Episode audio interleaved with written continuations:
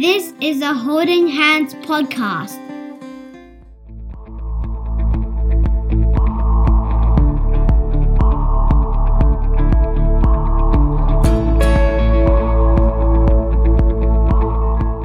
And hello and welcome to another episode of Always Child Focused Questions. Joining me as always, Service Manager Jackie. Jackie, hello. Hi Ben, how you going? Good, how are you? Good, thank you. So who have we got on for this episode? We have our good friend, Pamela Cominos. From Cominos Lawyers. That's right. Wow. So before we bring her on, I thought we would bring some context to these questions episodes, because I know a lot of our parents have a lot of questions about the family law process, and there's just some anxiety around it. Just a little bit of anxiety. Yeah. So with so many questions to ask our family lawyer friends, we thought we would start by demystifying family lawyers and their roles, which is perfect for Pamela because she has such an interesting story. She really does. She really does. So why don't you tell us about it, Jackie? Okay. Well, Pamela was motivated to set up Cominos Family Lawyers because she wanted something better for her clients after she had gone through her own divorce, which makes her such an interesting person to have on our little podcast. It does. It does, yeah. And so as you're just about to hear, and because of her own personal experience, she did not want her clients to feel unsupported, confused, or stressed. Fantastic. So in this episode, Pamela has kindly agreed to demystify the role of family lawyers, and we think that this is such an important conversation for parents commencing family court proceedings.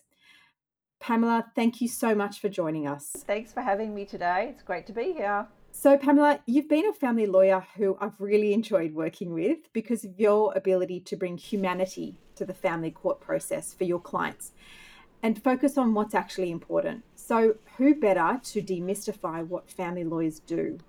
Because I think it is going to be so important to our listeners. I love it, love it, love it. My favourite thing in the world is demystifying what family lawyers do.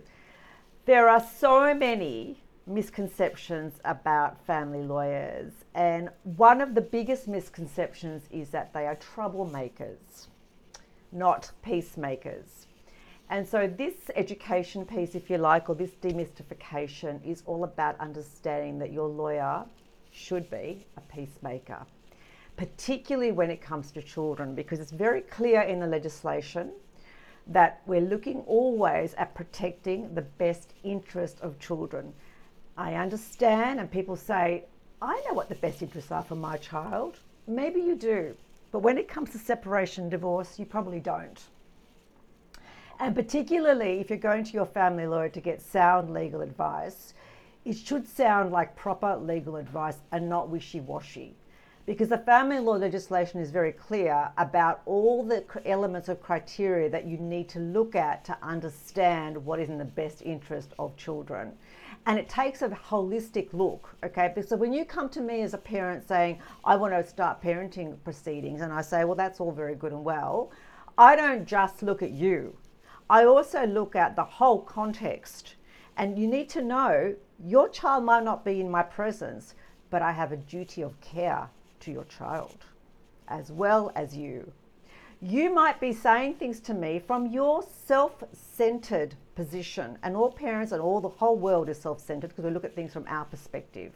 But my job as a real and good lawyer, and one that does no harm, is to look at it from the holistic perspective of whatever I do right now, will this be in the best interest of this child?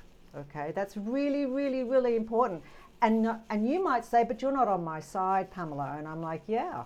Sometimes lawyers can't be on anyone's side. And in fact, a good lawyer shouldn't be on anyone's side, to be honest. Because if you want someone to be on your side, then maybe you should think about speaking to a counsellor, or maybe you should, rally your best friends or whatever it is.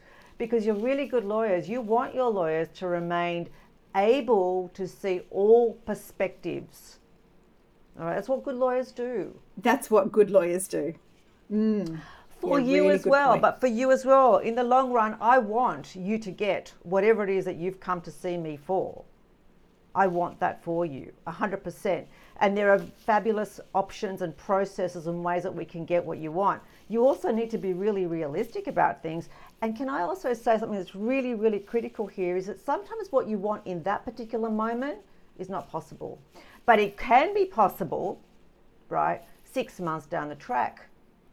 When you, if you're that parent who someone's questioning their capacity, step up and do the good work that you need to do. And I think that's a great point for visiting parents in our service. If you do step up and you do the work, you might want to be able to have visits without the need for a contact service. And we want that for you. You may be able to achieve that if you step up. Like I always say, be responsible, like really. And a good lawyer is not frightened to speak what I call the kind truth. The kind truth? In other words, the kind truth is it to say, here's the elephant in the room.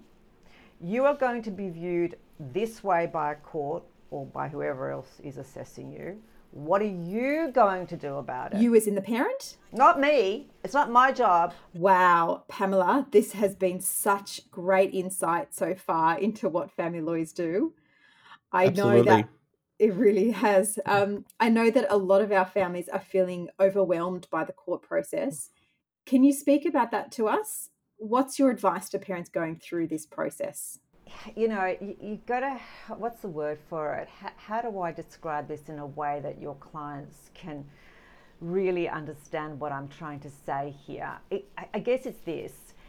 It's not black and white. All right. There's a lot of shades of grey and change and growth.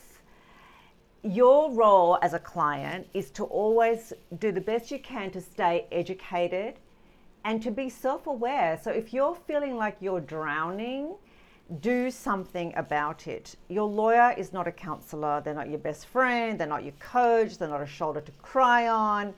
They're not necessarily on your side, rah, rah, rah, aggressive, aggressive, aggressive, because my experience, and statistically we know, and professionally, anecdotally, there's a lot of research on this, aggression is not the way to resolve deep, divided conflicts. There's different and better ways, all right? So it's a journey. It's also an awesome opportunity if anyone's stuck in separation, divorce, in that space right now. I want you to see it not as an obstacle, but as an opportunity to be better and do better.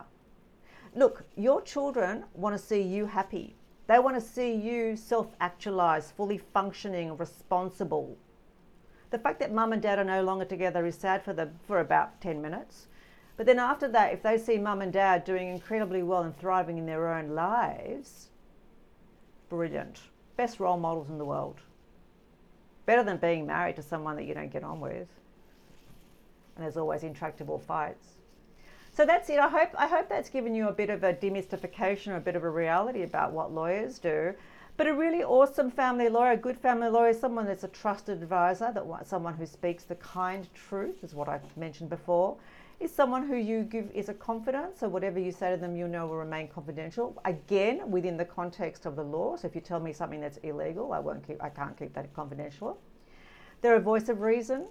Generally, they're very calm and they're very considered. So they're not knee-jerky. Great. Thank you, Thank you, Pamela. And thank you for joining us. And that has brought us to the end of this episode of Always Child Focused Questions. And we would like to remind our listeners that if you have any questions you'd love answered by Pamela or any of our other guests, then please email us at podcast@holding-hands.com.au and we will do what we can to have them answered for you in an upcoming episode. Well, that's it from me. Bye for now. You've been listening to Always Child Focus, a podcast by Holding Hands. Holding Hands would like to acknowledge the traditional owners of the land, sky and waterways where we are able to learn.